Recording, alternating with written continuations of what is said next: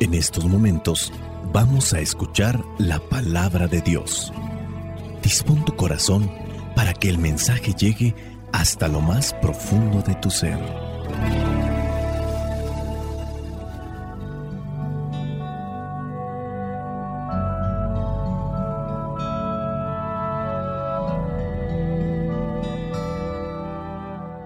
Lectura del Santo Evangelio según San Juan, capítulo 3, versículos del 22 al 30.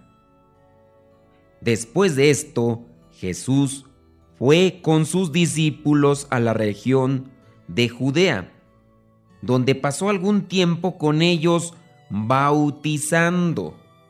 También Juan estaba bautizando en Enón cerca de Salim, porque allí había mucha agua y la gente iba y era bautizada. Esto sucedió antes que metieran a Juan a la cárcel. Pero algunos de los seguidores de Juan comenzaron a discutir con un judío sobre el asunto de la purificación y fueron a decirle a Juan, Maestro, el que estaba contigo al otro lado del Jordán, de quien diste testimonio, ahora está bautizando y todos lo siguen. Juan les dijo, Nadie puede tener nada si Dios no se lo da. Ustedes mismos me oyeron decir claramente que yo no soy el Mesías sino uno que ha sido enviado delante de él. En una boda, el que tiene a la novia es el novio, y el amigo del novio, que está allí y lo escucha, se llena de alegría al oírlo hablar. Así también mi alegría es ahora completa. Él ha de ir aumentando en importancia y yo disminuyendo. Palabra de Dios, te alabamos Señor. Escuchar tu palabra es inicio de fe ti, Señor. Meditar tu palabra es captar tu mensaje de amor, Señor, es estar embebido de ti, proclamar tu palabra, Señor, es ya dar testimonio de ti mi Dios. Hoy encontramos a Jesucristo que está bautizando. No solamente Juan bautizaba, también Jesucristo bautizaba. Los versículos de este Evangelio nos lo dan a conocer así. Por la situación que se da, los discípulos de Juan el Bautista dice que comienzan a discutir con un judío acerca de la purificación.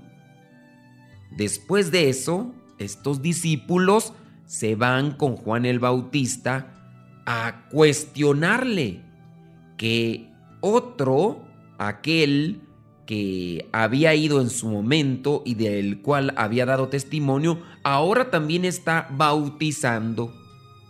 Podemos considerar esto como cierto celo, cierta envidia. Sí, cierta envidia porque pues aquel vino, estuvo aquí, Juan habló de él y ya después ahora está bautizando él y hay más gente con él. ¿Cómo puede ser posible? Las envidias. Desgraciadamente, esto también llega a suceder en muchos aspectos de la vida. La envidia en el apostolado, la envidia en, en, grupos parroquiales, la envidia que se puede dar por cuestiones de iglesia, pero también en la familia. En la familia entre hermanos, primos, entre vecinos, compañeros de trabajo, compañeros de escuela.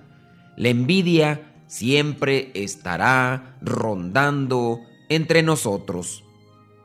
La cuestión aquí es, o la pregunta es, ¿qué hago yo para evadir esa envidia que puede llegar a mi corazón? Muchos podemos sentirla en cualquier momento por cualquier situación. Unos trabajan más o unos trabajan menos, cualquiera sea la circunstancia. Si trabaja más es que va a ganar más. ¿Y por qué yo no trabajo igual que él? Y si trabaja menos, ¿y por qué yo estoy trabajando mucho y él no trabaja? A ver, ¿por qué no lo ponen? En fin, siempre habrá esa pues ese riesgo en las cosas que hacemos. Lo importante es cuidar nuestro corazón. También ser atentos. Cuando ellos llegan, cuando estos discípulos llegan con Juan el Bautista para reclamarle o para echarle o para decirle o para cuestionarle, Juan el Bautista les hace ver su error. Es que ellos no pusieron atención. Ellos no estaban atentos de lo que él había dicho. Dice el versículo 28 de este Evangelio, ustedes mismos me oyeron decir claramente que yo no soy el Mesías, sino uno que ha sido enviado delante de él. Juan el Bautista les cuestiona, porque si estaban ahí, tuvieron que haber escuchado, pero como no pusieron atención o como no ponían en atención, simplemente se quedaron con ideas muy pero muy personales. Creo que también ese podría ser el origen de las envidias, el egoísmo. El egoísmo nos lleva a envidiar a los demás o envidiar las cosas de los demás. Hay que tener cuidado, hay que abrir nuestros oídos, escuchar antes de murmurar, antes de criticar, antes de hablar. Escucha, oye, eh, miré que fulano de tal traía una camioneta y, y ¿cómo le hizo o qué? Ah, no, pues es que fue a Estados Unidos, trabajó un tiempo y guardó un poquito de dinero y, y pues la compró. Ah, pues qué bien. Ya escuchaste, ya supiste cómo le hizo. Pero ¿qué tal si le ves con la camioneta y empiezas a murmurar, empiezas a juzgar, empiezas a decir, ah, mira nada más, trae una camioneta nueva, de seguro ya se metió con, con los del narco. Porque aquí solamente así puedes conseguir camionetas si te metes con los del narco y esto y lo otro. Y...